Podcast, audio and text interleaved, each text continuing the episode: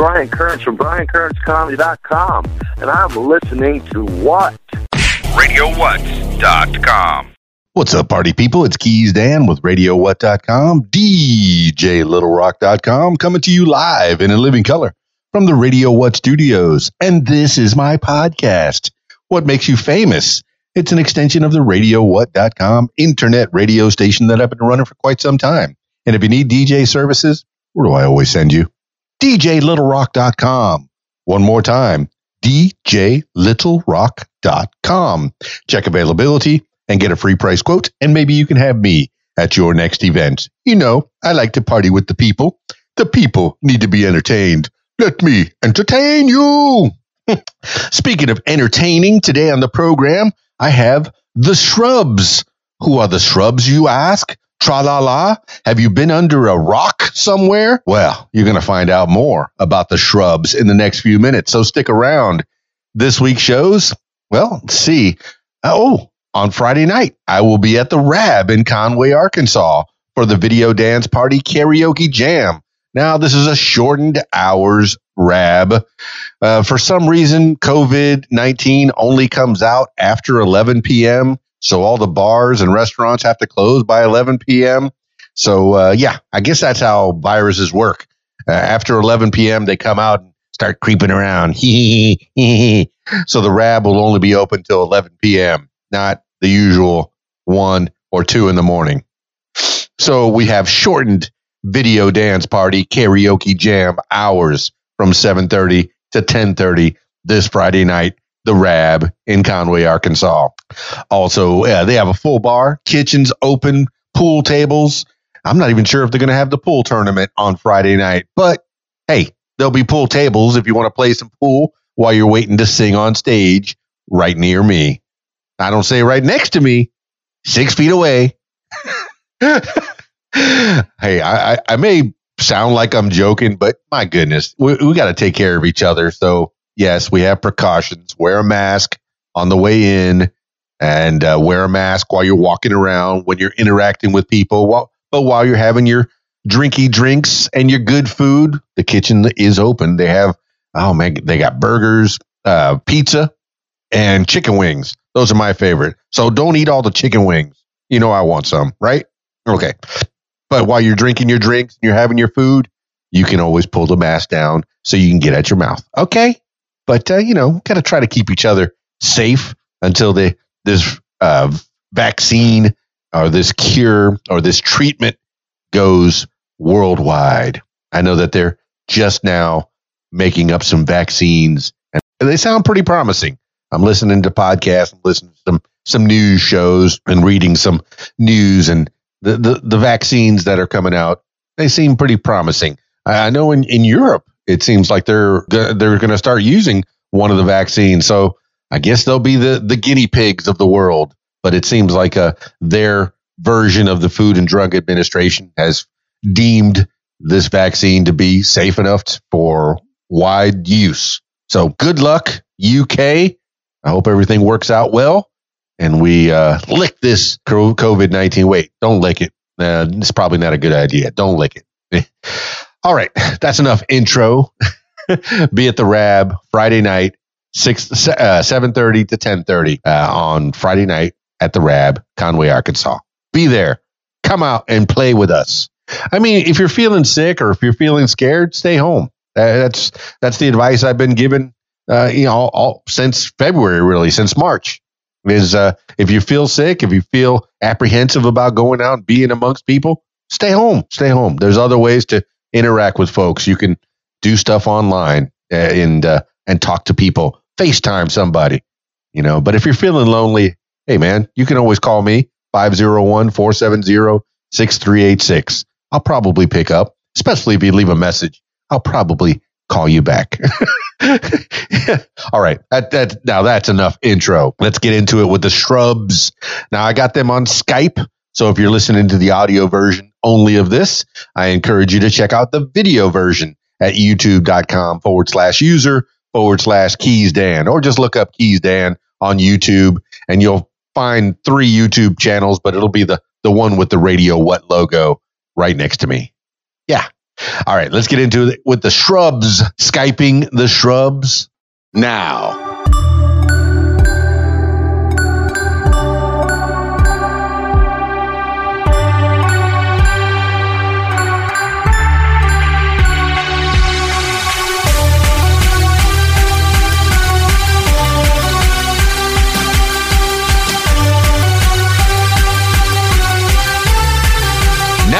Have all I was of you. locked in that original call. I, I couldn't hear anything, so it all locked up. But it sounds good now. Fantastic, man. Uh, well, We- I, I have your three shining faces in front of me. Unfortunately, I, I, I think due to the way that this software is working, you won't be able to see me until I put the video out.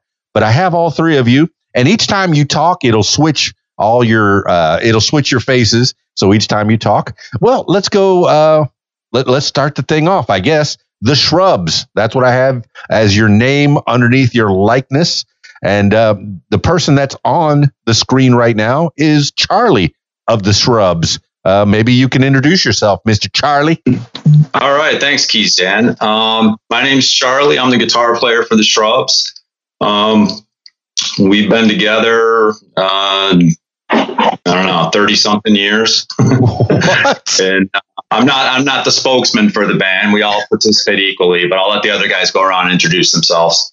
Well, since uh, Spike is just off to your left, stage left, according to my uh, pictures, let's go with Spike. Spike, introduce yourself. Yeah, I'm Spike. Uh, play the drums. Uh, occasionally, they let me sing. Um, I uh, primary lyricist for the band songs, and um, RJ and I originally formed and uh, brought Charlie along shortly thereafter. So uh, that's the exciting Spike for you. I'm very excited. It's Spike. You know, that's a great name. Anyway, I you know you you feel like you're driven, like driven into things. Spike. That's right. Drum. Yes. Exactly. Okay. So, and uh, last but certainly not least, the smiliest uh, of them all. I've seen your pearlies the whole time that we've been uh, on this call. And so he's a very smiley guy. RJ of the Shrubs. Uh, tell the people who, about yeah. who you are. Okay, so I'm RJ. Um, I've uh, one of the original founding members, as Spike said. I play bass. Um, occasionally, I'll write some lyrics, and I mostly do backup vocals. Well, fantastic. Now I got a little overview of who the Shrubs are. Now, is it just the three of you in the band? Yes. That's correct. Mm-hmm. They all nodded their heads, and me, as a very terrible broadcaster, I should be addressing them one at a time because if not, you know, if, it's not like we're in the same room, but I do have the ability to see their faces and uh, read their read their their facial expressions, which is a it's almost face to face. It's almost uh, a, a, an interview that's uh, that's face to face, which is great. You know, I, I like the technology. I like the way this is going.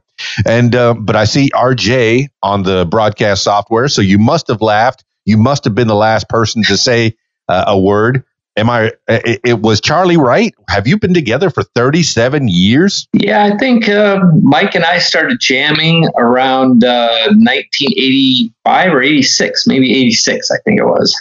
Man, Yeah. And the class of '86 rules, and it feels it, it feels you know Well, yeah we're I'm- surely, sur- surely not in it for the money. No, I'm, I'm class of 86, uh, Western High School, Davie, Florida. Uh, so that's where I'm from. But uh, Oh, where did you all form? What, what, I mean, I, and I'm going to go with Spike on this one. What, uh, what was the formation of the group? Where, whereabouts geographically? Um, yeah, so we um, we started in Central New York State, uh, Cortland, Ithaca area. Um, RJ and I met at a community college, and um, we both happened to strike up a conversation, realized we played instruments, and uh, decided to jam. And through a mutual acquaintance, we met uh, Charlie and brought him on board, and that's really all that happened. It was pretty simple. Uh, you know, we weren't in anything for the music, music other than the fun, and um, we are decades later. Actually, there was a little more to it Oh, because uh, we were. I was actually just telling this story yesterday, and Keys Dan. Just so you know, yesterday um, the interview we were on, we had five people, and one was in Germany, one was in Spain, one was in San Diego, and uh, New York, New York. So it got a little crazy, but um, anyways, I had moved to Florida um, when I was uh, geez, I don't know, 19. And um, I was checking out the music scene down there, and uh, I was kind of, you know, looking for a change from New York. So um, I worked down there at a car dealership because I was, you know, I needed a, something to pay rent and that. So um, I tried it, and it was so hot down there. I was like, I don't know. I gave it like I think it was a year, and then I said uh, I saved up enough money to get back, and I moved back in with my parents. Actually, my sister happened to be living with my parents at the time, and she knew these guys from college, and she said, "You got to go and check these guys out and jam with them." So I was like, nah, I don't know. They're probably into, you know, my sister's music and things like that. But we got together and we hit it off and gelled, and it's been uh, it's been a blast. It's been a big 30 year party, you know. It's, it's been great. Man, Charlie, that's a long time to be together. I mean, even for a family, uh, families break up. They tend to to move away from each other after a while. It's it, it's it's hard to to really fathom that a band has been together that long. But then, you know, you see some of the bands that that have been together, the the legends, the the, the Stones. I can't believe they're still doing it after all these years. Fred and Barney, the Stones. I love the Stones. No, but you, you know, Charlie, uh, you said that you went to Florida. What part of Florida were you in? Uh, I lived in Orlando, actually. Uh, Maitland. I don't know if you're familiar. Are you familiar with Orlando? Oh yeah, I went to Orlando. I remember Church Street. I played at the Edge. Uh, that was one of the things back in '94 when I was there. I, I spent that year uh, playing on Church Street. I was boxing um, uh, on Church Street at, at Candyman's gym uh, right on the on the bad side of Church Street. Uh, but uh, yeah, yeah.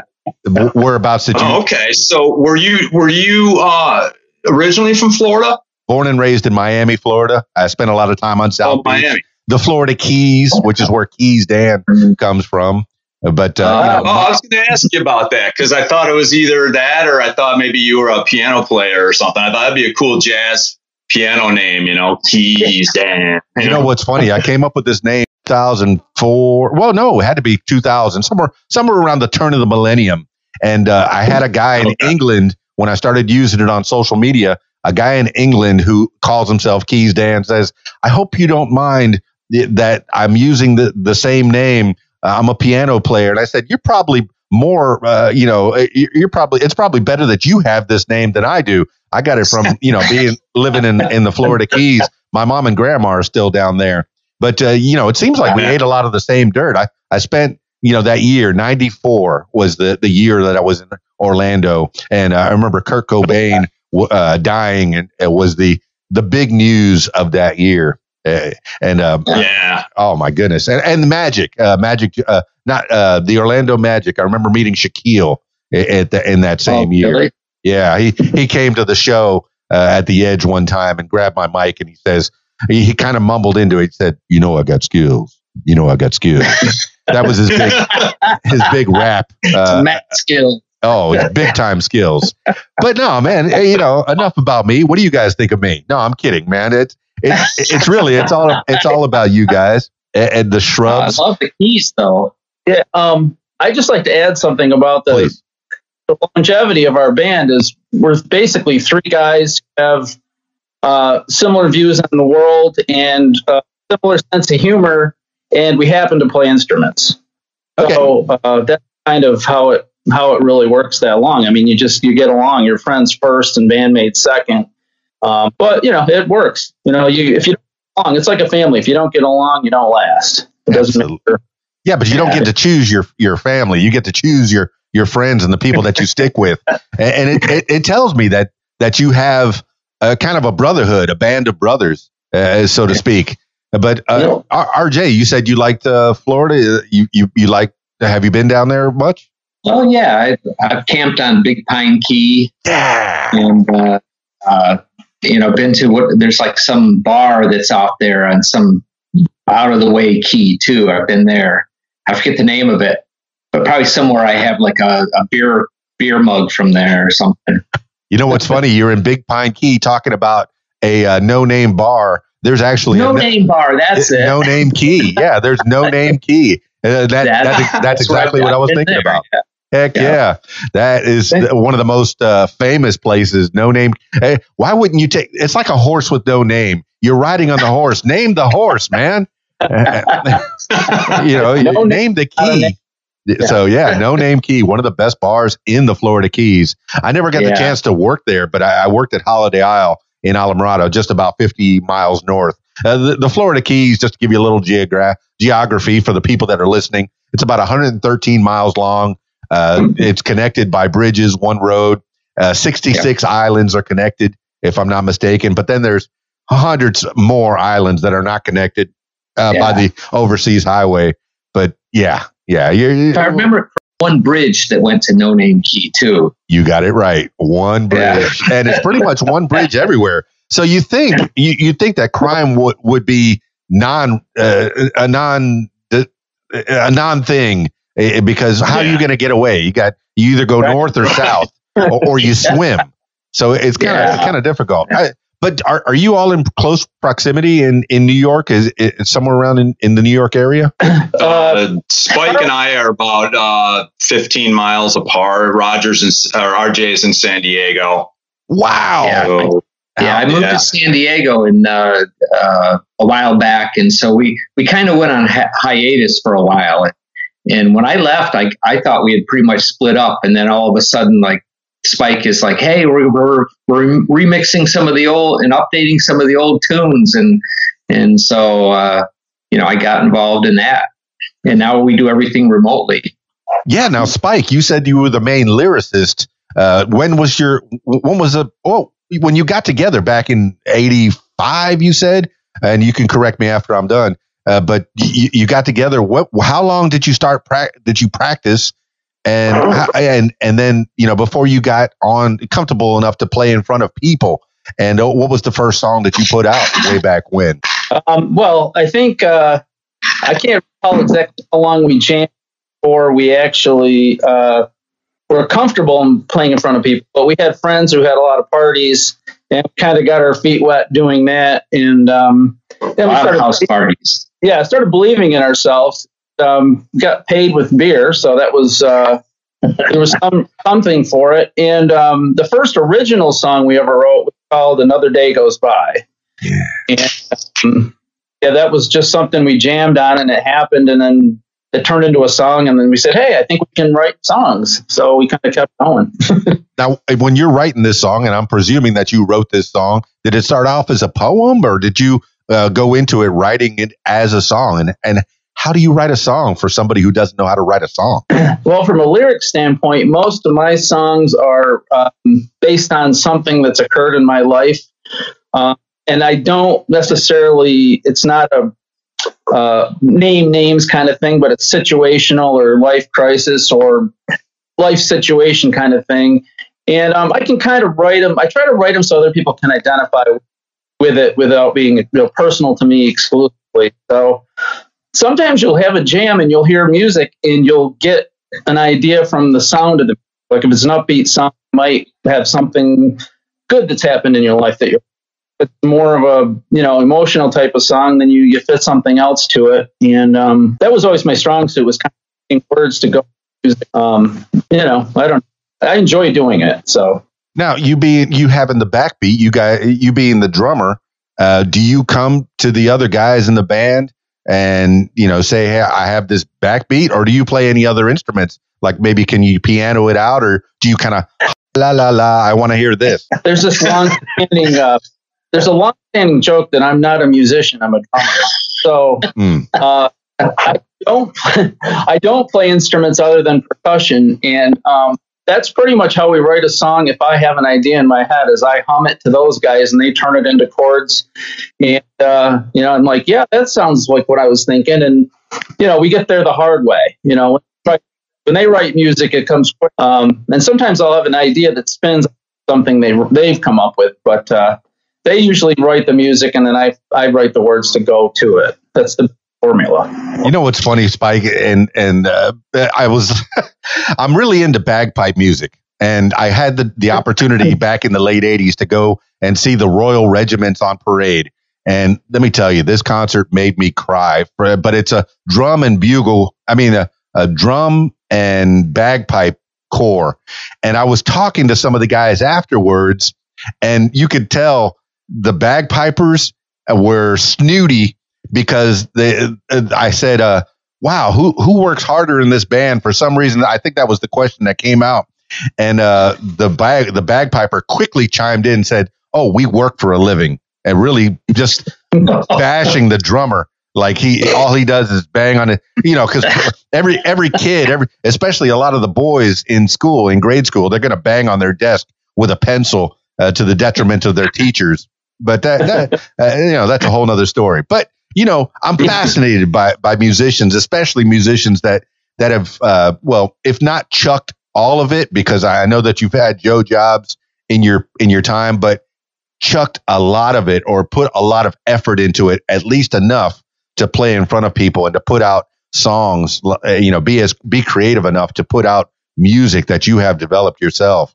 Now, uh, I'm, I'm going to go with Charlie on this one. You, you're the guitarist, man. I'm fascinated by guitar. I have at least four guitars in my house an Ibanez, a Squier, an Esteban, and then my grandma just gave me a, uh, a, a guitar that she's had since the 50s that she bought in Spain way back when. I had it restrung at the local guitar shop. I cannot play more than three chords, man. Tell tell me about your guitar all you playing. need. Oh yeah, yeah, two finger Ted, like Ted Nugent, right? But uh, no, tell me Right, about right. your guitar playing. Where did that start? You know, um, uh, not to make a long story too long, but uh, I actually uh, got a, a guitar was given to me when I was about five years old from my aunt, acoustic guitar. And so, you know, you just you're not really playing anything. You just like you know strumming the strings. But uh, my brother had a electric guitar and of course I wasn't allowed to touch it, but until he uh, until he left, you know, for the day, and then I'd sneak in and play it, and uh, I kind of taught myself. This is like you know five or six years old, and uh, but the only problem was my brother is uh, left-handed, so not, and I'm right-handed. So even though I thought I was getting away with something, actually when I got my own guitar, I had to figure out everything reverse. So I really didn't really didn't get anywhere with that, but.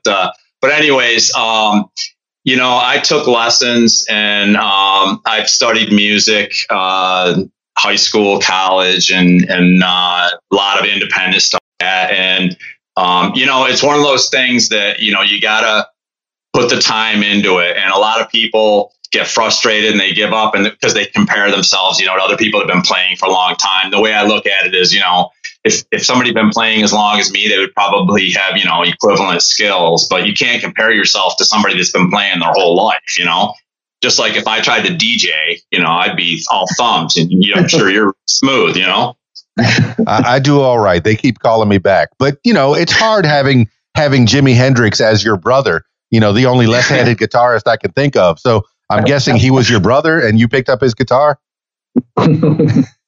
exactly. and you know, that's the thing is uh, Jimi Hendrix uh, took a right-handed guitar and then he flipped it over and restrung it as a left-handed. So uh, you know, it gets crazy when you think about it. And uh, luckily, when I took lessons, you know, I was all straightened out by that time. So.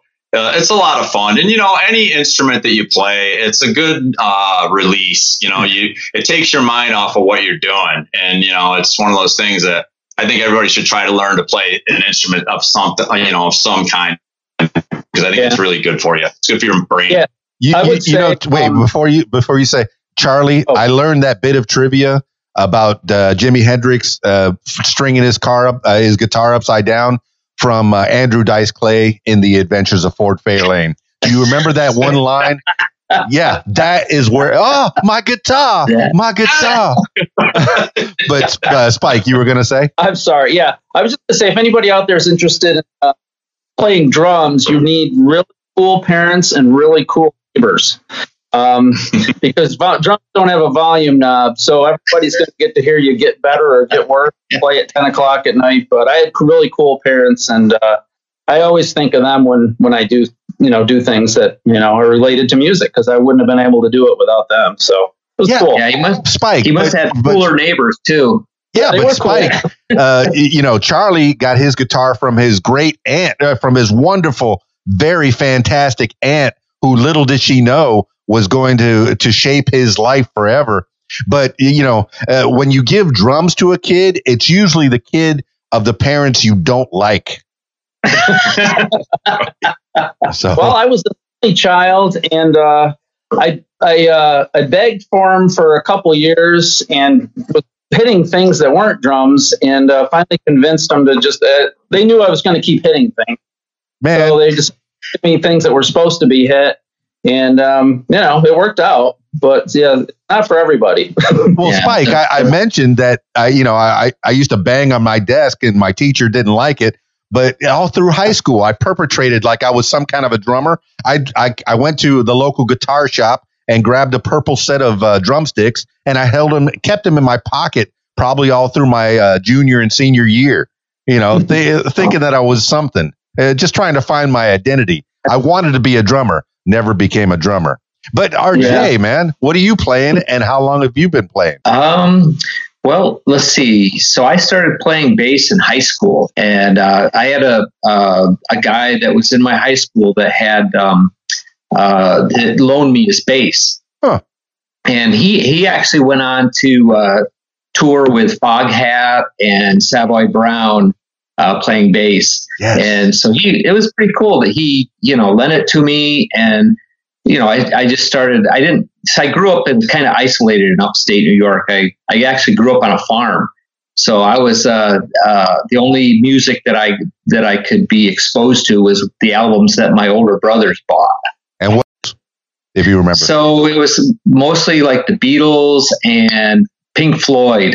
So, which one did you like Mhm. better, uh, Beatles or Pink Floyd? So I like them both. Um, I, I, I like to sing to the Beatles, but then I like to uh, play bass to Pink Floyd, and and like like I think "Money" was like one of the first songs that I learned to play bass to. Heck of on, a uh, bass The line. Dark Side of the Moon. Heck of a bass line. Doom, Yeah. doom, Oh, doom, doom. Yeah, That's a great place to start. Oh my goodness. Yeah. So, Yeah. uh, pluck or strum on the bass? uh, both. I, well, okay, strum, yeah, not not too much, but definitely I use a pick and my fingers a lot, and uh, uh, you know, it's it's you know whatever whatever the uh, the song needs. Man, RJ, you say you started on the bass. A lot of the guitarists that, or a lot of the bassists that I started that I've been talking to on this podcast and throughout my life, you know, on the radio and what have you, uh, you know, most of them started out as guitarists and then they became bassists because the band needed a bassist. And oh, okay, I'll pick up the bass. You know, it's like a like a oh, like they settled for that. It- but just, you, you say you started in in bass. What? Yeah, yeah. I started. uh, I, I mean, you know, when I was in high school, I, I played trumpet, and but I was I I learned, you know, like I taught myself how to play violin. I was not good at it, Yeah. but I taught myself how to play it. Um, I I when I started listening to the Beatles, I I heard like when I'm 64, and my sister happened to be playing clarinet in high school, so I grabbed her clarinet and learned to play that uh, that line from uh, when I'm 64 on clarinet. See now that see you get inspired by listening to to uh, to the greats. You know the we're we're all standing Yeah. on the shoulders of, of giants, right? But um, yeah, you. I mean the the Beatles definitely they had in their catalog they had such a repertoire. I'm listening to a podcast uh, probably a couple days ago, and they were talking about the the Beatles it, it, it as. Uh, they were ta- uh, they were playing with sitars and and just experimenting with different instruments. But yeah, to pull out a clarinet like like Jethro Tull pulling out the flute. I want to be a rock and roll star, uh, mummy. Yeah. Uh, yeah, shut up and play the flute. And he ends up being a rock and roll star. You know, how, how much have you experimented with the shrubs? Uh, You know, and anybody could take this this one. Have you experimented with other instruments besides you know the normal, the the guitars, the drums, uh, maybe a keyboard, uh, and and the uh, and there are two other people in the band. No, it's just the three of us. Just the three of you. Okay, so b- between the three of you, Besides me, those two.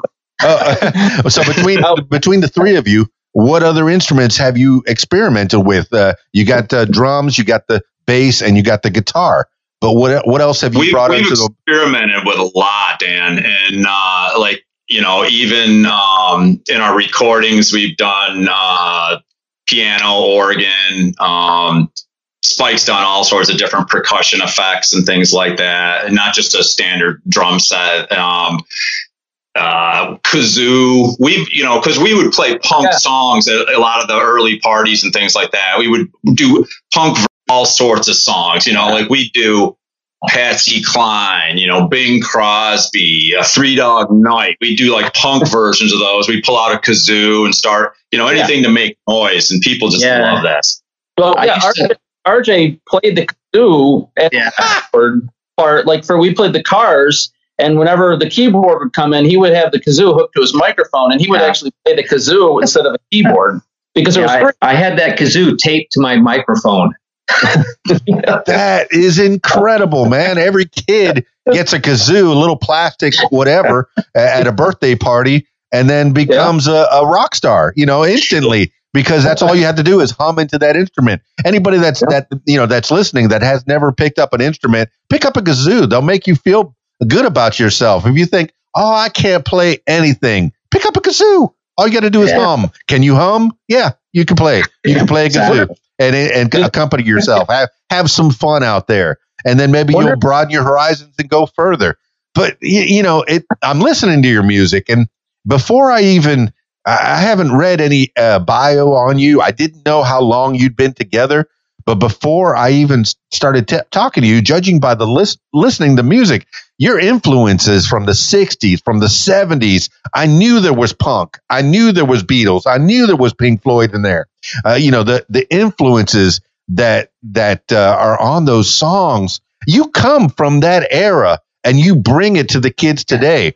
Now, what's funny is about 10 years ago, I had a little girl uh, come up to me at a at a show, and I think it was an like an '80s uh, show, and she asked me, "Hey, how come there's no new '80s music?" just just the question, you know. I I almost I, she was so cute, and I said, "No, well, uh, what what year is it? Uh, yeah, did I did I just go back in time? I, I don't know. Am I the Terminator? I, but no, it was it was a cute question, and I think uh, another yeah. que- one of my uh, other favorite questions was uh, was Paul McCartney in another group before Wing? Yeah. yeah. So, I mean, inspiration. I so. Yeah, inspiration. uh, we already know RJ got the Beatles and the uh, and the the Pink Floyd from his brother. Uh, let's go with other inspiration. Charlie, who inspired you musically as you were coming of age and who was playing the records for you everybody's got an older older brother or older cousin absolutely and uh, you know i credit my uh, um, older siblings, same thing. I, you know, I when I was a kid, I, I didn't have any money, so I, I got the hand me down records. So my my older siblings, you know, had you know the Beatles and the Stones and uh, you know um, stuff like Black Sabbath, Deep Purple, things like that, which to me, you know, it was my own album, and I would just sit there and play the thing to death. And because I didn't have any money, I was like, you know, these I, I love that stuff, and I didn't have that many albums, so I just kept playing them over and over again. You know, and then I started to learn the guitar parts and and things like that. So yeah, I think you know everybody. You know, if you're if you're lucky enough to have family and siblings, I think that happens to a lot of younger kids. And then you know, my when I got older and I could afford to buy music, I, my tastes were everywhere and um, I think that's one of the reasons why we we kind of gel together so much is because we're always changing w- what we're doing. We try to. I mean, it, it might sound similar, like from song to song, but we actually try to not get stuck in any kind of like pigeonhole, like we're doing the exact same type of song, you know, right after each other. You know what I'm saying? Oh, that is fantastic, man. I mean, in my room, I had the the turntable and the eight track combination. I remember the first three eight tracks. I don't think I've ever said it before, but I had uh, the Eagles' greatest hits, um, oh, uh, yeah, uh, yeah. Stevie Wonder's Superstition, and yeah. Uh, and Steve Martin's Wild and Crazy Guy, over and over and over again. And those were the first. That's the first taste of music that I had for, for my whole life. But you had uh, stuff that was guitar driven. So I mean, you had to have picked out those licks and just really tried to practice on that original uh, acoustic guitar that your auntie gave you uh, I mean, what, what, were you trying to learn first? Uh, first off, uh, Charlie. Um, actually, the first uh, I just remember the first uh, record I actually uh, inherited from my sister was um, the Beatles' "Ticket to Ride." I don't know if you remember that song. Come on. And um, I played that thing to death, and I tried to figure out the chords and all that. And actually, I think it's um, it was played. Some of it was played on a twelve string. So of course you can only do so much with a with a regular acoustic guitar, but you know you still give it a shot and and you try to do the best you can. And and that was one of the things I was starting to talk about with the kazoo was you know being a three piece band. Um, you know, a lot of people are used to a full band, so we're trying to like fill up as much musical space as we can. You know, we're we're um, you know playing as fast as we can and trying to fill in all the gaps. You know, trying to avoid any you know pauses or silence or anything like that. So it's always been a challenge, but it's fun too because you're just it's you know you're constantly like busy and you know you're uh, you know it's never a dull moment. uh, trivia question: uh, ZZ Top a real band? Uh, Rush are they a real band? I'm I'm talking about three pieces right here. Three pieces, man. Yeah, I think you I think yeah. you got it. That's the minimum for a rock band is you need those three pieces. Oh. Although I, I, I was on Tobacco uh, at Tobacco Road, which is a little club in North Miami, if I'm not mistaken, and they had an open mic night. And I remember one of my favorite things was a bass guitar and a guy beating a drum it a, a, a bucket. There was two Mexican guys, and it was a, a bass and a bucket, and they had me enthralled for about 20 minutes that they were up there. Boom, boom, boom, boom, boom, pow, pow, pow, pow. I mean, just you don't need yeah. much, and I guess that's the White Stripes, isn't it? Where it's uh, just a two piece band, yeah. you know. But uh, man, yeah. you know, you got the backbeat, and and Spike. Let's go with you, man. Uh, where did where, who inspired you to beat on those drums? Because you, I already got uh, that. You got the drums at an early age uh, from your parents, man, and good on yeah. them for supporting you. Yeah, uh, the two biggest to me were both drummers that happened to come from uh, power trios. Um, one was Stewart Copeland from the Police. Yeah. And, um, the other was the late great Neil Peart from Rush, and um, both of those guys were extremely different drummers. I mean, you know, Stewart Copeland was a punk basher with some tasty stuff, and Neil was this you know super clinical progressive guy, but they both appealed to me and they both hit really hard. I mean, those guys really played hard and I just love the and I like the music that you know the bands that they belong to, and um, that's all I needed. You know, I was constantly trying to play what those guys were playing, and they pushed me pretty hard because you know, you know they're the best, the best in my opinion. That's what got me going, though. That's what really pushed me. Spike, first of all, eh, you know, I I was this years old, like today, like right now, when I first learned how to say Neil Peart's name, because I've been saying Neil Peart my whole life. Come on. I, I, I, even worked on a classic rock station. I'm saying, you know, uh, come on, really? Is it Neil Peart?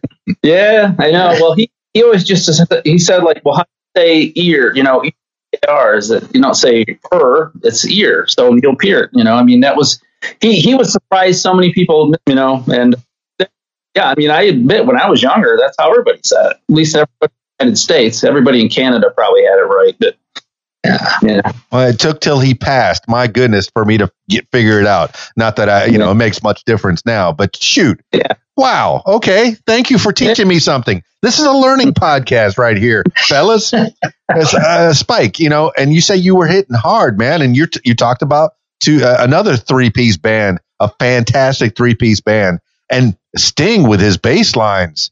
RJ, uh, you know who who else is inspiring you on bass lines? And tell me, go ahead and say Sting. Go ahead and say Sting. Yeah, definitely Sting. Yeah, definitely Sting. Because when when uh, uh, Spike and I started jamming, I mean that's what we we played. We played the Police because we had that uh, that common you know uh, uh, like of of the Police. So you know we we started. I, I think the first song that we started jamming on was Roxanne and neither of us could sing it, but we definitely had it down. Oh, yeah. right, for sure. Oh, Spike. Yeah, and we played uh, we played quite a few police songs in our early sets. We probably had uh, five or six police songs in a, in a night. So and people loved it.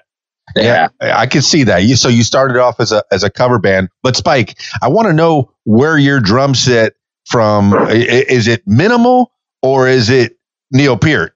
You know, is it because his drum set was phenomenal. Him and and uh, Tommy Lee even in Motley Crue. I, I, watched. I saw the crew back in. I guess it had to be the er, mid '90s, maybe.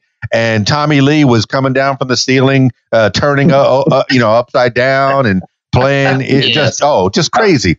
But I mean, how Yeah. many pieces in your in your drum set, and do you need all that? You know, all that uh, amount of uh, drums. That's a fantastic question because um, when I first started playing before I we gigged, I had a pretty good sized setup. You know, I mean, I had here and there and everything. It was pretty not gigantic, but it was bigger than your classic five piece set. And we started to gig, and I would get to the show, and I would be setting up for an hour. Every the show would be over with, and everybody's home, and I'd be taking my drum set apart. And it's like, you know, this is great on paper, but when you're gigging and you've got a roadie, um, the big kit ain't exactly what you want. So I paired it down a lot more, and uh, I did get a friend of mine to help me uh, be a roadie. But for a while, it was a much smaller set after I learned life on the road.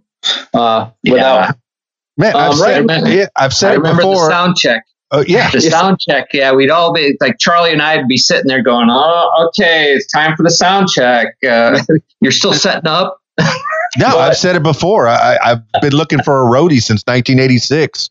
Uh, that is the worst part of the show is the setting up and the tearing down. Once you're in it, oh my goodness, you get a good groove. You got a crowd that's responding. Oh, that's love. It's it's just love Yeah. exchanged back and forth. That is That's the reason that people play, uh, you know, Yeah. music for the people. And, and Oh, but, yeah. yeah, the setting up and the tearing down. I can imagine. And the drummer, man, I feel for you. That is the worst of the worst. A singer, Yeah. a guitarist, it's pretty much just a, a plug and play. But a drummer Yeah. to Yep. set it up the way he he needs it, yeah, I, I feel Yeah. for you, man. Well, see, we had a we had a good we had a good uh, a good setup because uh, our our our the guy who helped set up the drums also was the light man. So we designed our own lighting system, and so we uh, we had him running it while when he's not you know setting up drums.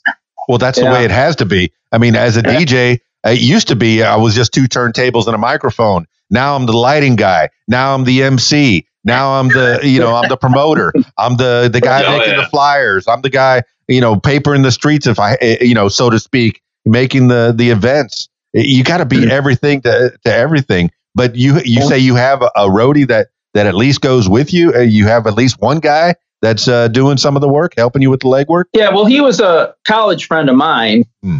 Happened to be a drummer, um, and you know he loved the whole scene. So he would come to the shows, and then because he was a drummer, it worked out really well for me because he knew how to help set up, and he could actually get behind the kit and do sound checks and stuff.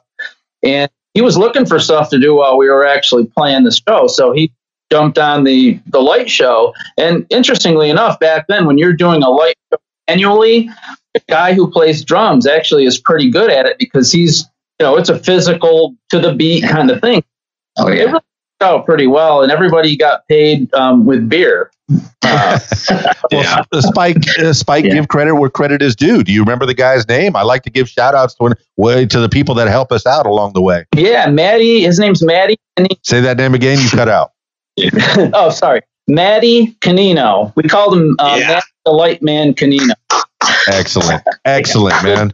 Now, did he make his own lights, or were they all store bought? Oh, we made everything. Uh, uh, coffee can, DIY. coffee cans. Uh, well, Yep. I remember my We had first light set was coffee cans. yeah, We were, yeah.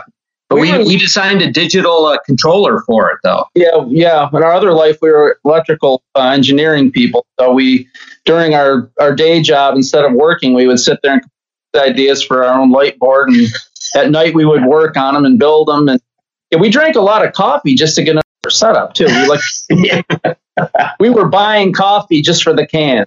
I, so, well, Yeah. I, I buy coffee for the coffee as well. I, I had a, a my first set of lights was Cafe Bustelo uh, lights, and you know what's in my cabinet still? Cafe Bustelo espresso, uh, straight from Miami. You know that that's the the stuff I drink. I've been drinking it my whole life, man, since I was a kid. My my grandpa, you know, i- is a Cuban, uh, you know, so I'm half Cuban from Wow. Miami. Who would have thought? Really, really, a Cuban from Miami?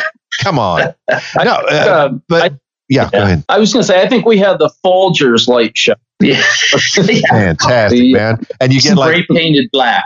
yeah, you get little, uh, you know, little gels to put in front to kind of Yep. give you the idea. But you're okay. But uh, Spike and RJ, you mentioned earlier that you were in community college. And for anybody listening, community college is still college. I've been to college Yeah. a bunch of times. But uh. RJ, what were you studying uh, when you went to school? So, so both of us were studying uh, electrical technology. So we we um, we were actually the first two, I think, out of our class to actually get a job too. So we must have been pretty good at electrical technology.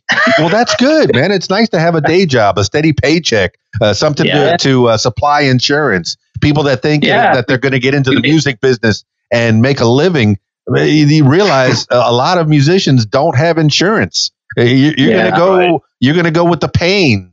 Uh, the, the, that oh, that molar that's coming in. Uh, the the arm hurts from all that playing.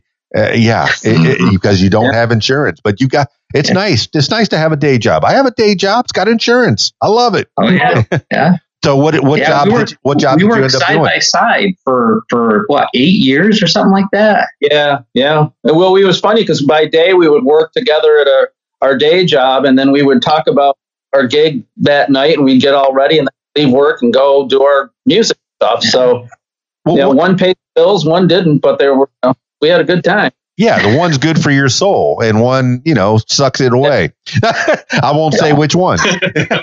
but but wh- what kind of what kind of work was an electrical engineer? What kind of things were you doing? Designing what?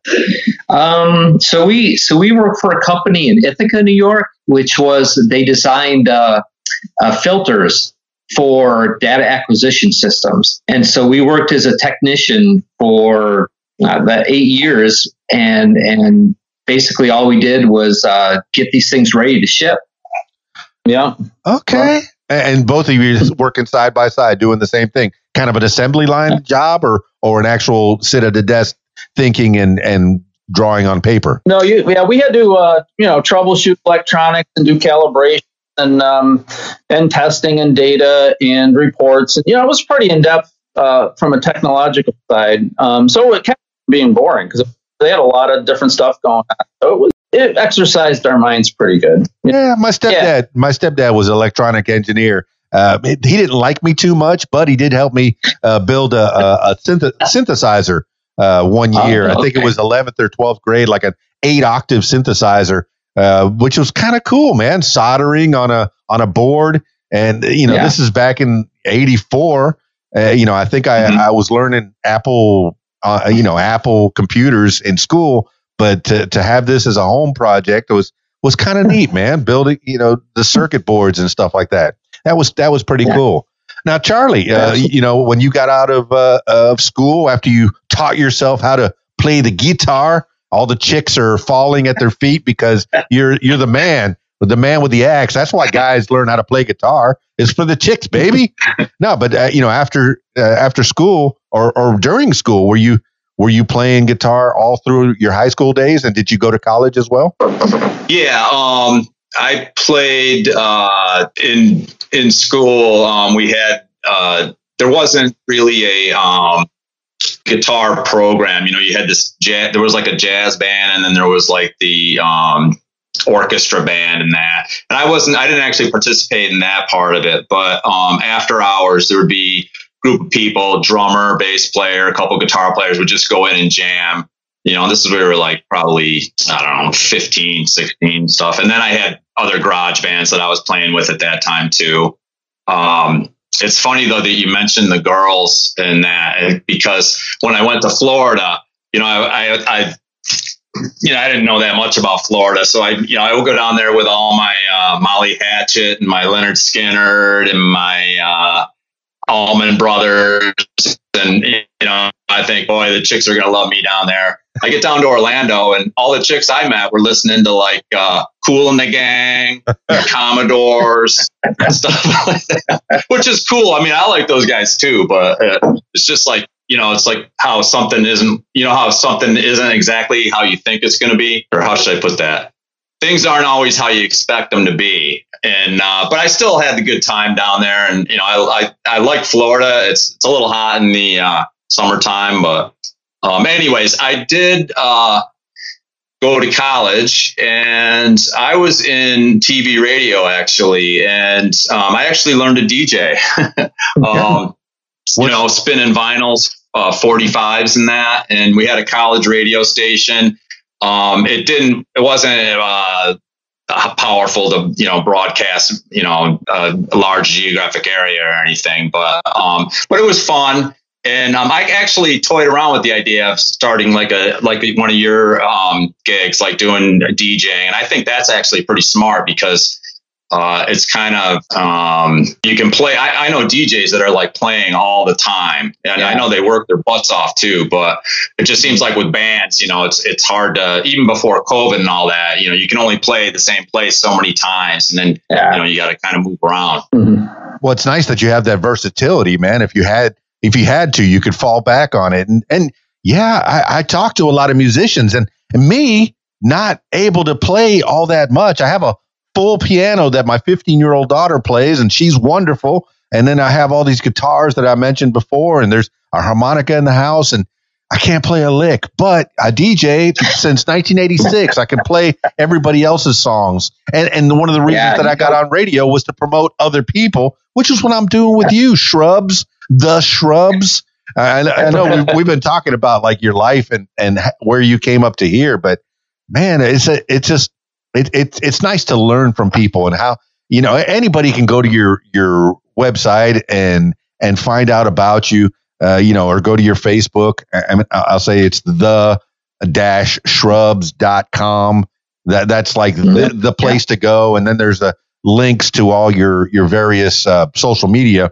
Anybody can can go and listen to the music but i like to learn about the people behind the music. What makes you tick man and and I'm I'm learning a lot about you guys, man. I got RJ, Spike, and uh, Charlie mm-hmm. of the Shrubs, man, and and we're just chit chatting. But um, you know, when you went down to, to Florida and you caught caught uh, wind of the disco scene, I was in the disco scene, but then I've also been in the classic rock scene too, man. I liked it all when I was yeah. growing up. You know, ACDC on the back of the bus back in 1980 was was my jams, you know. But then Kool and the Gang and KC and the Sunshine Band lived down the street. Uh, K, uh, Harry Casey lived down down the way, man, and and I got involved with all of them as well. I, the last well, radio and, station I was working at was was uh, freestyle and disco. But go ahead. Yeah.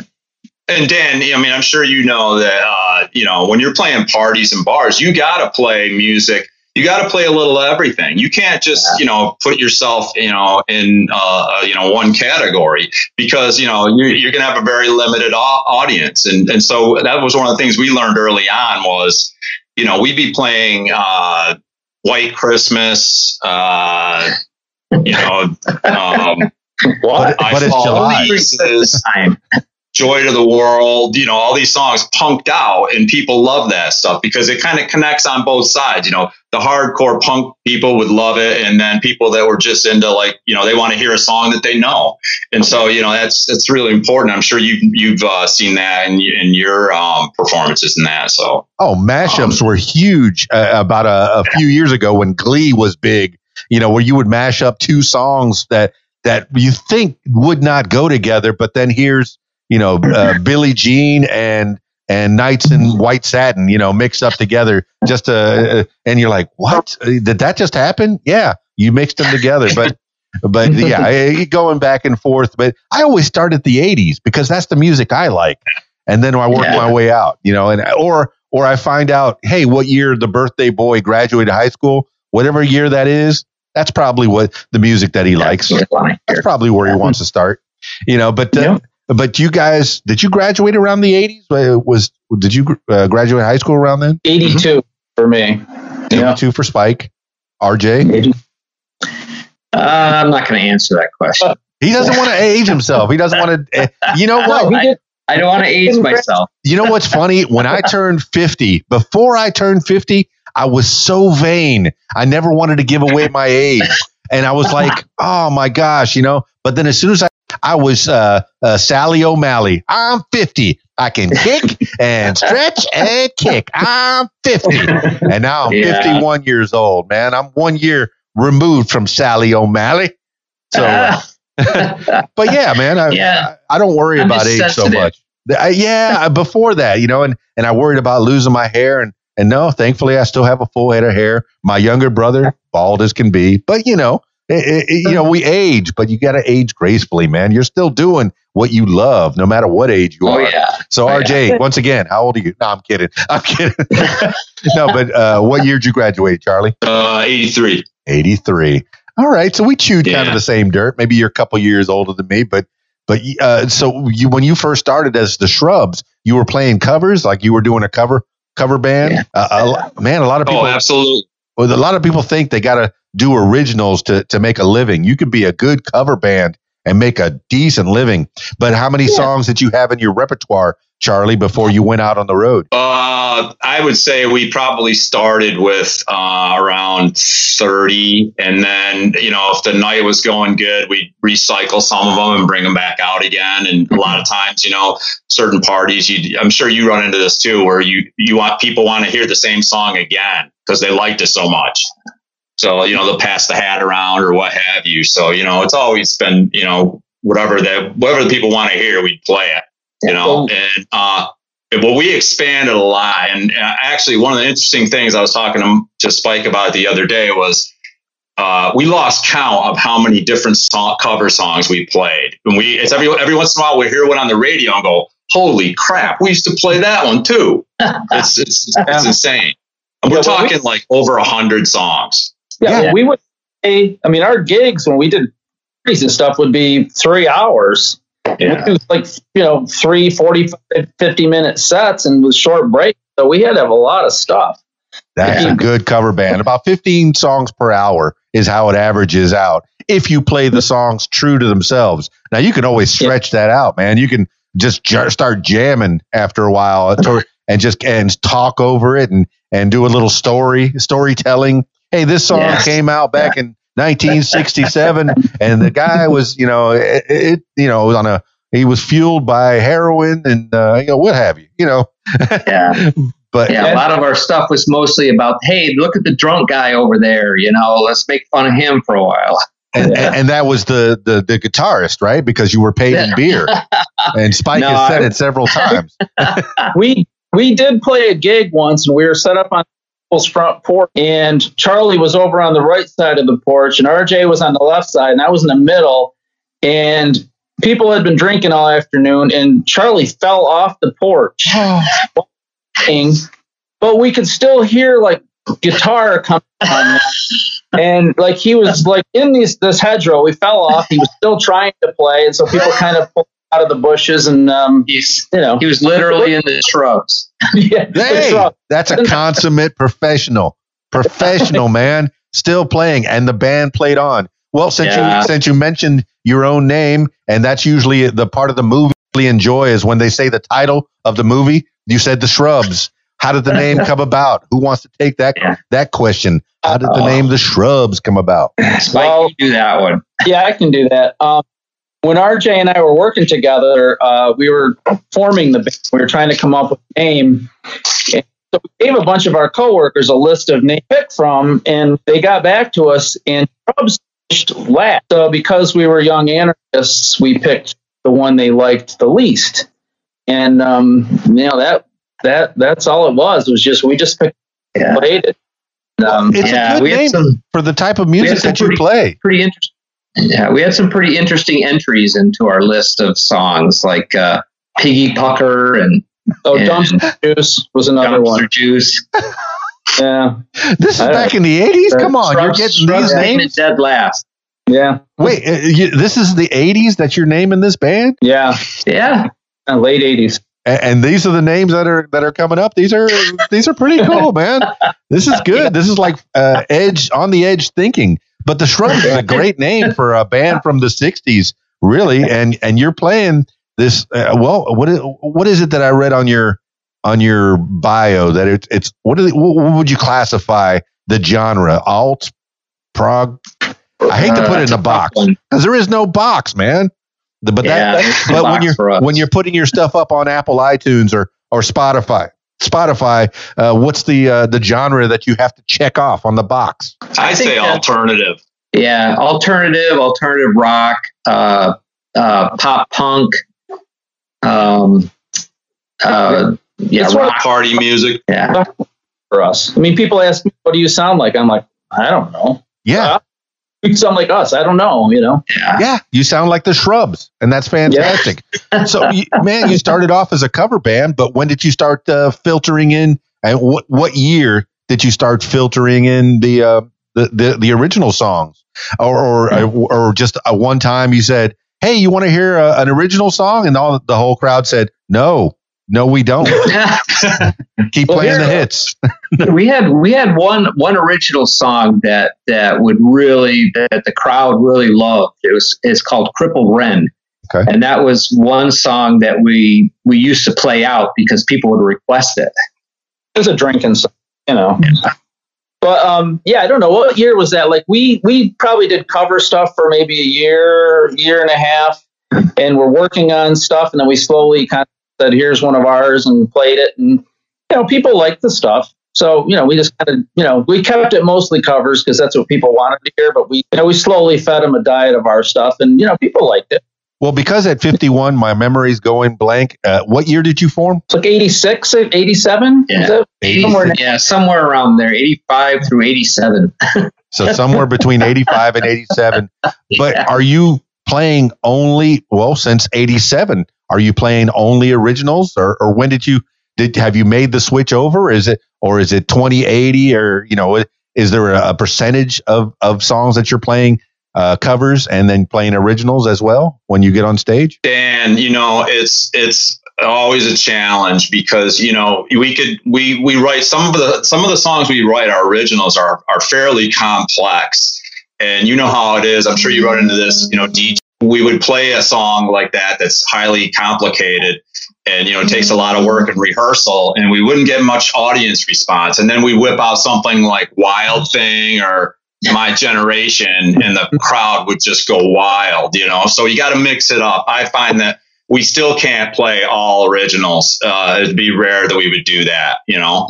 Hey, time Yeah. will tell, man. It's only been 30 years and you got at least another 30, at least another 30, 30 more. Uh, you know, that wasn't a jab, man. That wasn't a, that wasn't a dig, really. It really wasn't.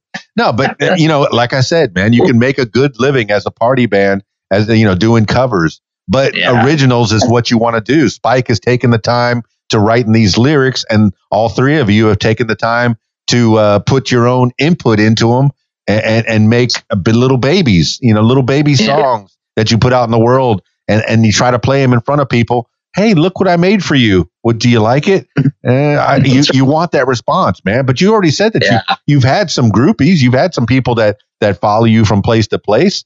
I mean, uh, Oh, yeah. is that pretty cool? I mean, what's the response when you when you start playing these original songs, especially that one that gets a, a good response? How do you feel when that comes out? Well, it's a good stuff. I mean, you know, there was actually a time where people playing didn't play enough originals, and we were surprised at that. I mean, I remember that kind of caught us off guard because we had come out with a, you know, back then it was cassette tapes mostly, but we had come out with one, and um, we really weren't playing a whole lot of it. People actually started asking us, "So how come you're not more of your stuff?" So that was kind of um, that was refreshing, actually.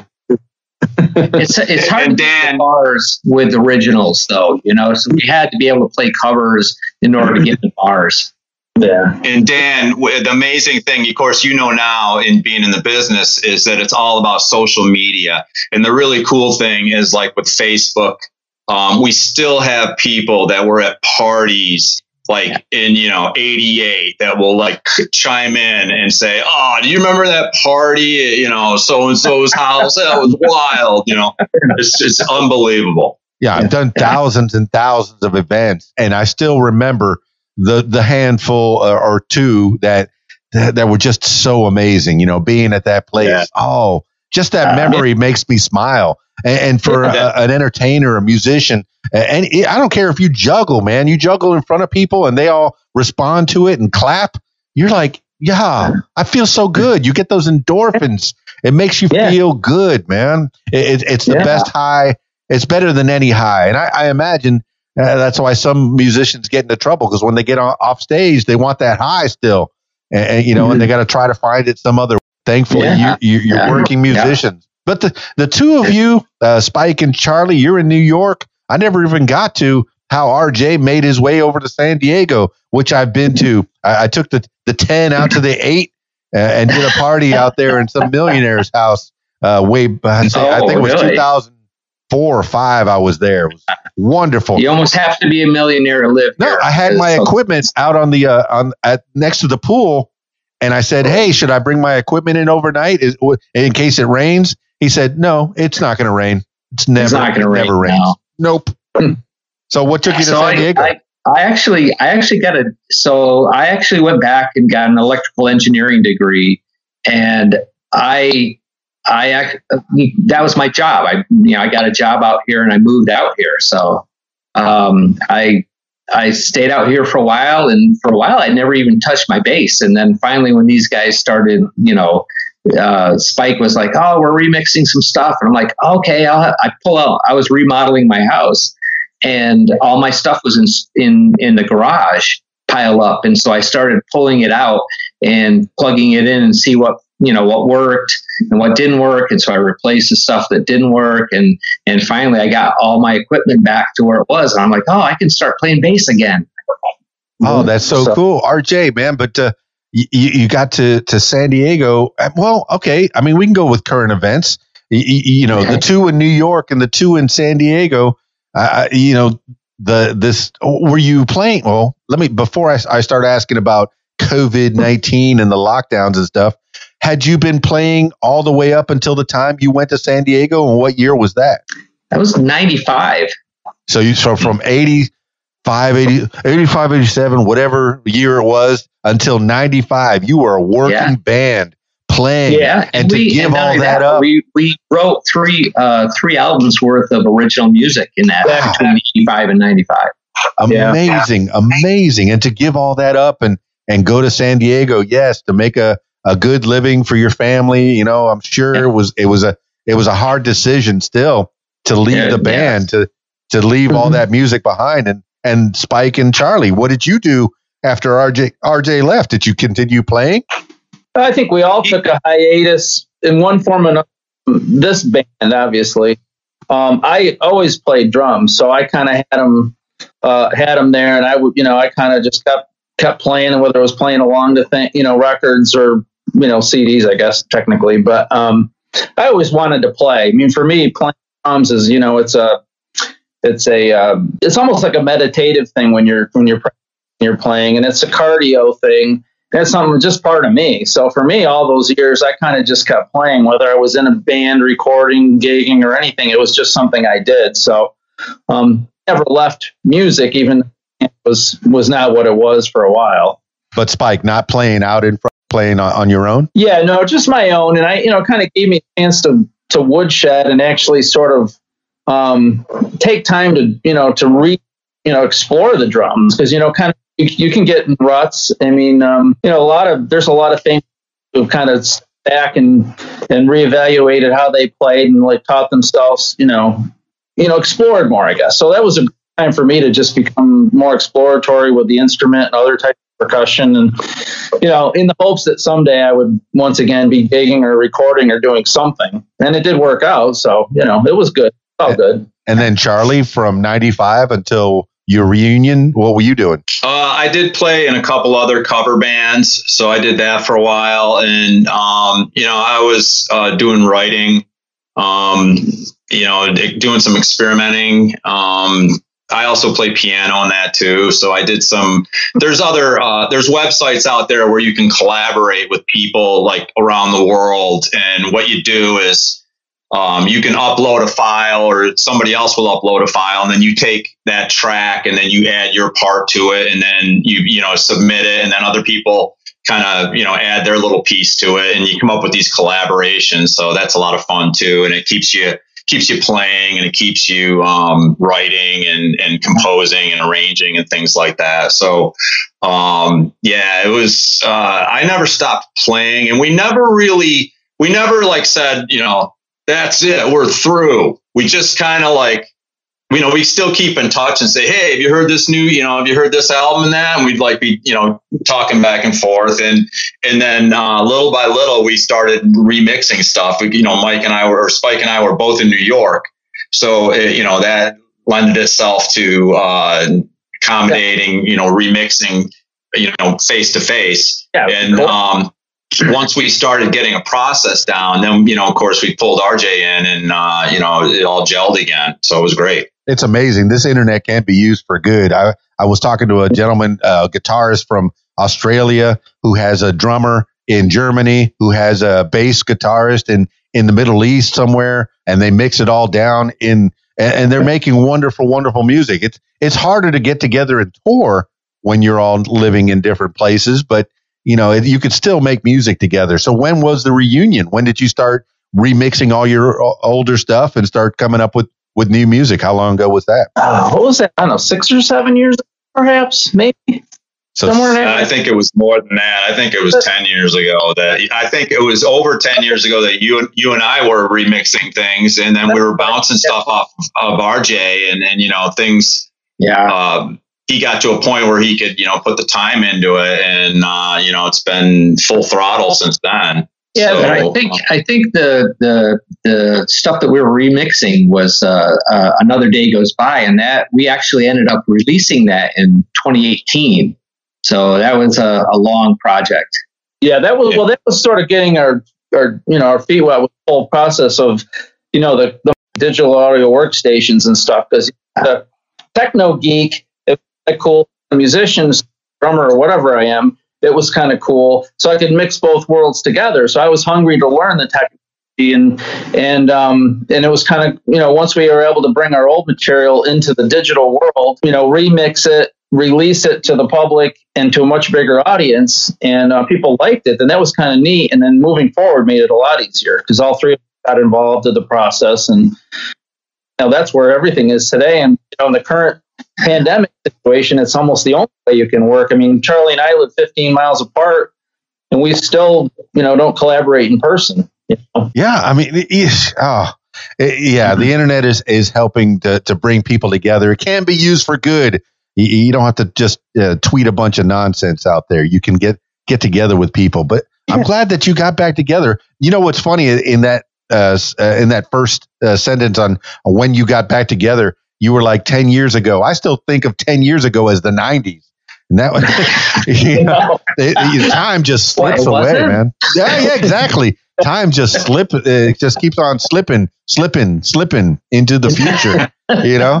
But, uh, yeah, oh, yeah. Uh, but, uh, you know, all right. So tell me about, uh, you know, New York uh, lockdown. Eh, I heard it was just completely locked down, and then San Diego still locked down, or New, uh, the California still locked down. They just they just locked it down here uh, for the next three weeks, and and like all the restaurants are closed now, so it's like I'm really stuck at home.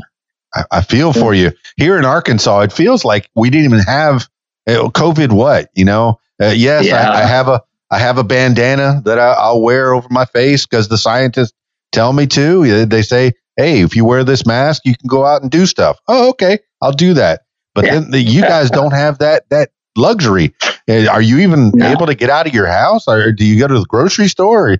I mean, yeah, I have. He's got his shrubs. Hey, mask. Fantastic! He's got shrubs masks. Where do where can people find that mask? That's merchandising, man. That's where the real money in the it's, movies. It's made. one of a kind. oh, we got to get that. Yeah, we got to. you don't tell yeah, well, me one of a for, kind. For, yeah. For limited. I know I, I don't do a whole lot. I mean, I do go to the stores, and I don't. I'm not a you know locked in my house per se, but it's you don't go to the bars. There's no um. Yeah, no the, thing, the way life used to be, it's just not like that. And unfortunately, in the area where I live in central New York, uh, things have gotten considerably worse in the last couple months. And um, you know, I do know somebody who was my age who was in good health who did pass away from wow. getting sick. And it, uh, that prospect is kind of so too. So um, more to reaching out to the technology side of life and the video communications, which has really improved a lot for personal work. Oh yeah, experiences. Um, and that's you just kind of have to embrace the technology because yeah, like last Friday. Yeah, last Friday um, we actually there's a there's a, a pretty famous bar out here called the Belly Up Bar that's in uh, Solana Beach uh, out here north of San Diego. And, and they had a live a band there that was live streamed and we bought tickets to it and they gave us a password and we live streamed it right in our house. Yeah, the the Facebook takeover. That's the latest thing. Uh, people have been taking over my Radio What uh, Facebook page, and you know, mm-hmm. and I, I, think there's a I don't know maybe four, almost four thousand fans on there, but it's four thousand people that they would have would not have had contact with before, and that's that's a pretty cool right. thing. Is is is right. helping people out, man, uh, helping get the oh, word absolutely. out. Absolutely, yeah. Dan. I think uh, you know you talked about the internet, and you know you got to. I think that's one of the things you got to do is is not be negative all the time and look at the positive things that have come out of it. And uh, you know, like your show, the uh, that what makes you famous is is uh, is it's cool. I, I mean, I like listening to those episodes, the podcasts on the on YouTube are for anybody that's into like DIY musicians. I love listening to those things. I just like to hear like what other people are doing, you know, and a lot of the a lot of your guests are doing a lot of DIY stuff and you know, and you have all different artists and things on there. I've seen you had like author or poets and and uh, all different genres of music and stuff. So I think that's really cool. It's just uh, good information, and um, you know, if you're stuck inside and you can't do anything, it gives you something interesting to listen to. Absolutely, yeah. man. I listen to podcasts all day long, man. And I, I started this thing, uh, was it Feb- February of last year? And just talking to people and, and finding out more. It gives me the opportunity. It's purely selfish, really. It gives me the opportunity to learn things from from folks. And, and you know, yeah. I, I get content, you get promotion, but we all learn from each other. And that's a wonderful yeah. thing. Yeah. yeah. Yeah. It's win win. Yeah. Yeah. Yeah. Yeah. Yeah.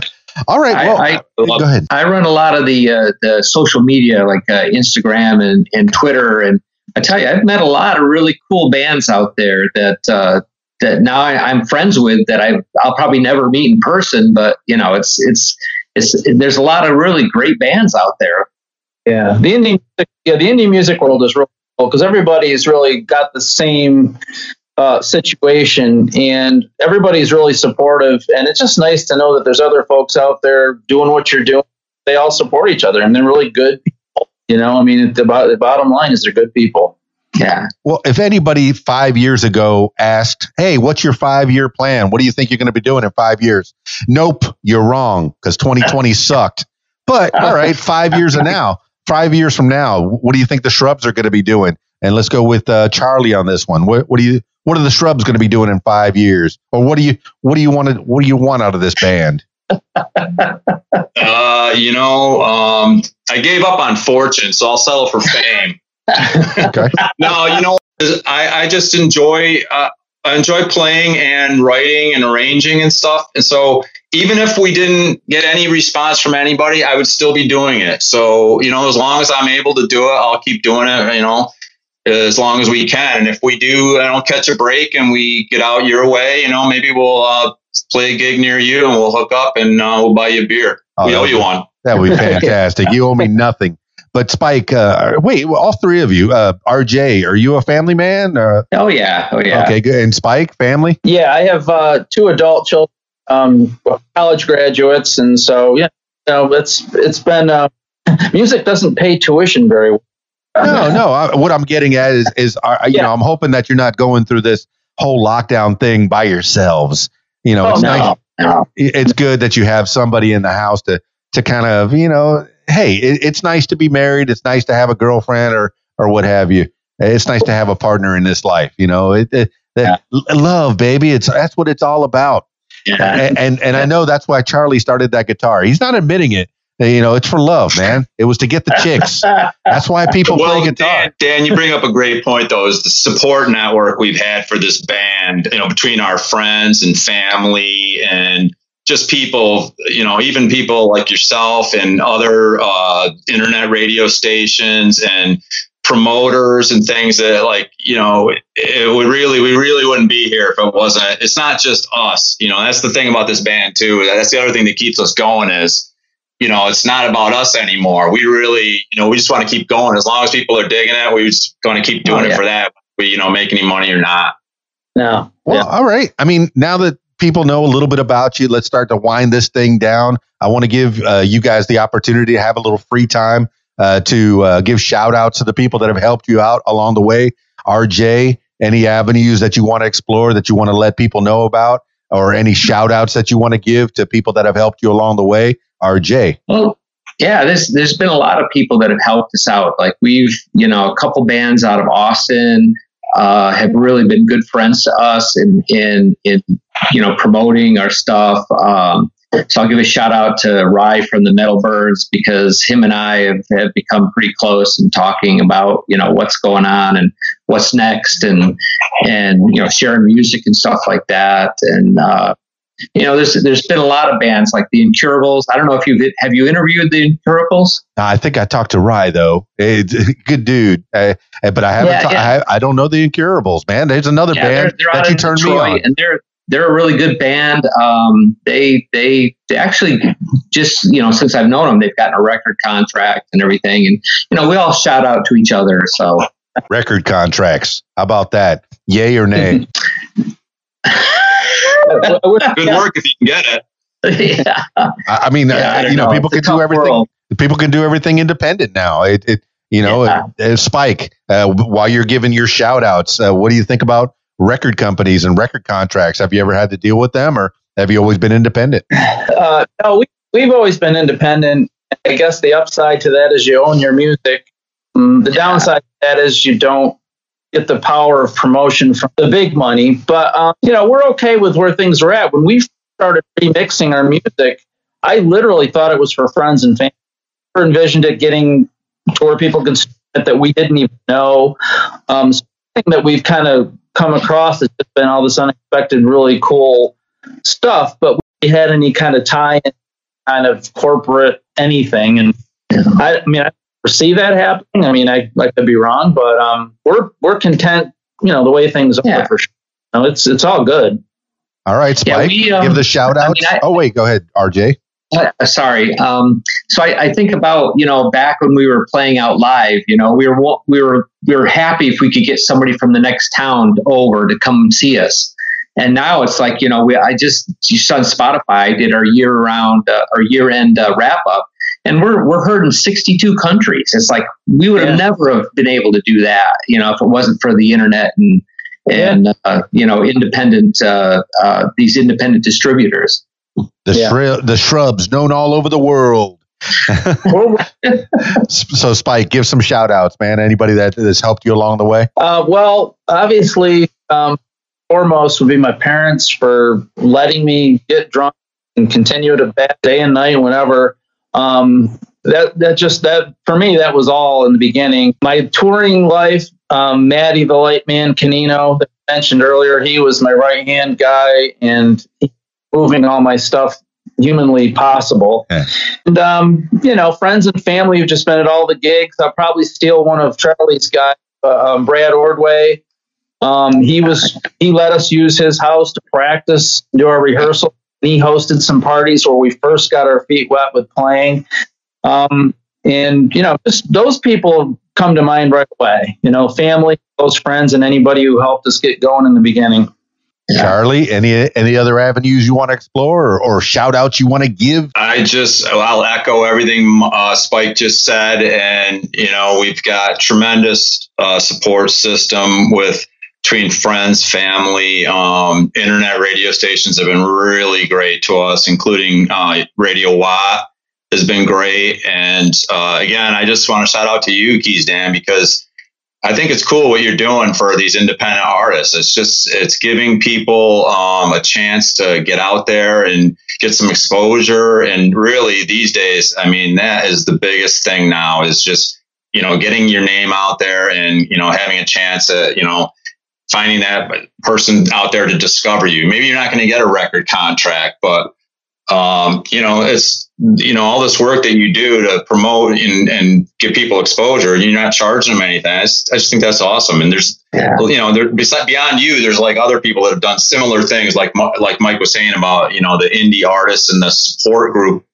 Uh, it's just unbelievable, and uh, it's We just Means a lot. Well, good. What uh, do you know what that group is? I mean, you I don't other other radio stations, other podcasts, other other people that have helped you along the way. Do you know that that support group? What is that? No, I just met in general. Oh, I mean, what, I- Yeah. you know, we, we've we've worked with like hundreds of internet radio stations, and uh, but you know, even just you know fans that have stuck with us since the 80s and and you know and maybe they don't maybe they don't uh they can't come out and see bands and stuff like that but they still buy our mp3s and you know we've been through it all like you know we were selling cassettes out of our trunks um cds uh you know mp3s and now streaming and you know I mean, you know all about the technology now, how complicated it is between that and social media. So it's just, uh, you know, it's, it's a lot of work, but, uh, you know, if you get that one person there that either helps you out or they, you know, they buy a stream or something, it just it makes it all worth it. Well, for the kids out there listening, that was back in the 1900s. A lot of, a lot has changed. a lot has changed, Grandpa. A lot. All right, so uh, let's let's finish this thing off, man. The shrubs. I've I've enjoyed talking to you. Uh, I look forward to talking to you again in the future. I don't want this to be the the end, but uh, as things progress, let's catch up from time to time. But uh, I usually finish these things off with last words for the people. They could be words that you live by, a mantra, and I'll give each one of you a chance to give last words for the people. It could be, um, you know, things that you, you live by, or it could just be whatever pops in to your head at this moment in time. RJ, you give the first last words for the people. okay. I think that yeah, I think that that uh, persistence is is really key because it's you know with our workflow it's it's difficult being on the you know being on the the west coast is is definitely makes it more difficult to collaborate but if you know if you're persistent it'll pay off because you know, I, I, think some of the stuff we've come up with is is pretty exciting, and and we've got you know a lot more stuff coming down the line that that we're working on. Yeah. Mr. Spike, last words for the people from you. Yeah, well, um, I guess uh, in the in the words of uh, uh, Neil Peart, um, to all the percussionists and drummers out there, he his his quote was, "If you have a problem, take it out on a drum."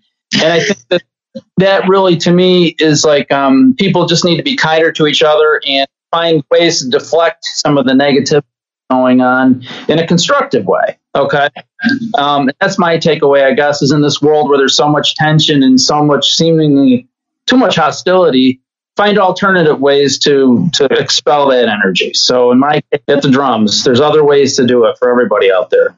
Spike, thank you so much for teaching me how to say Neil Peart. Uh, you've changed my life.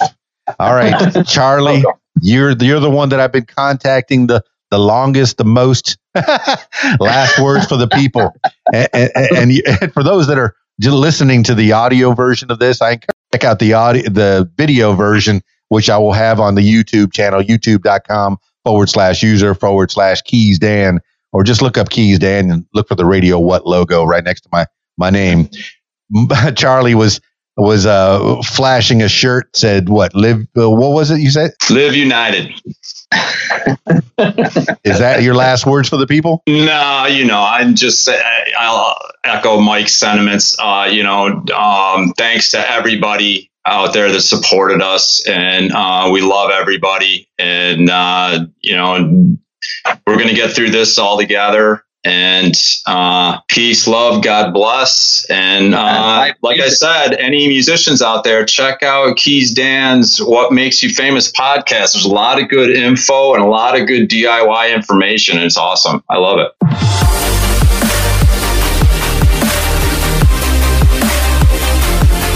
Well, there you have it, party people. The Shrubs, RJ, Spike, Charlie. It's a threesome. It's a trio. That's all you need for a rock group.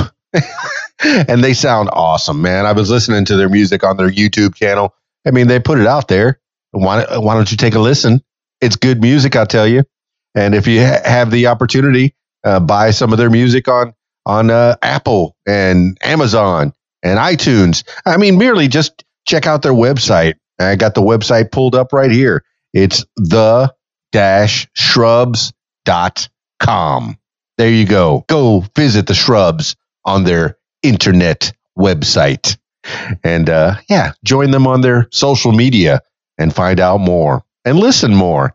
And it was good talking to them. I appreciate them so much. I'm kind of sad that they they're kind of far away from each other geographically, but this internet can be used for good, and they're using it properly, making more music for you, for me, for us to listen to. The Shrubs.